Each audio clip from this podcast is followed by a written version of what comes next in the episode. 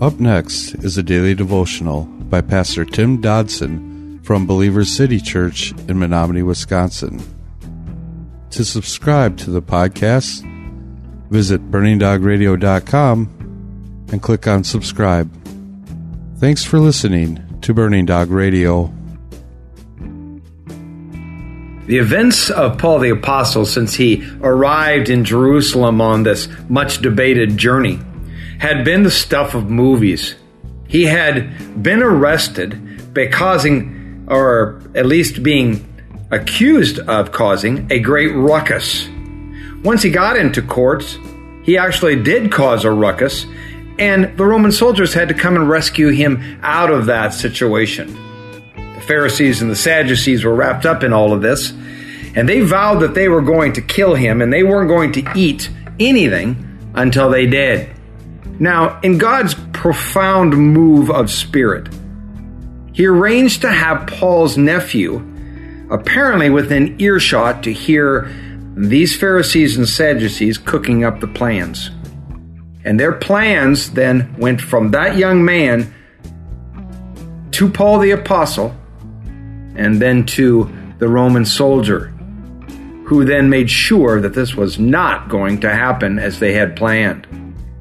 Picking up in verse 23, we read, He called to himself two of the centurions, prepare 200 soldiers to go as far as Caesarea, with 70 horsemen and 200 men armed with spears at the third hour of the night. He asked them to provide mounts that they might set Paul on one and bring him safely to Felix the governor. And he wrote a letter like this.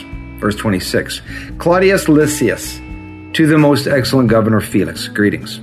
This man was seized by the Jews and was about to be killed by them when I came with the soldiers and rescued him, having learned that he was a Roman. Desiring to know the cause why he was accused him, I brought him down to the council. I found him to be accused about questions of their law, but not to be charged with anything worthy of death or imprisonment.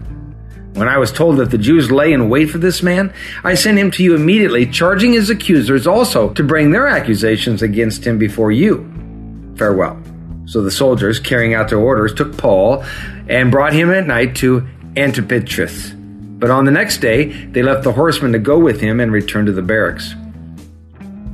When they came to Caesarea and delivered the letter to the governor, they also presented Paul to him. When the governor had read it, he asked what province he was from, and when he understood that he was from Cilicia, he said, I will hear you fully when your accusers also arrive. He commanded that he be kept in Herod's palace. Now, the commander passed on this information that was given to him as God would foreordain. He had no uh, dog in this race whatsoever. However, God was moving as God saw fit.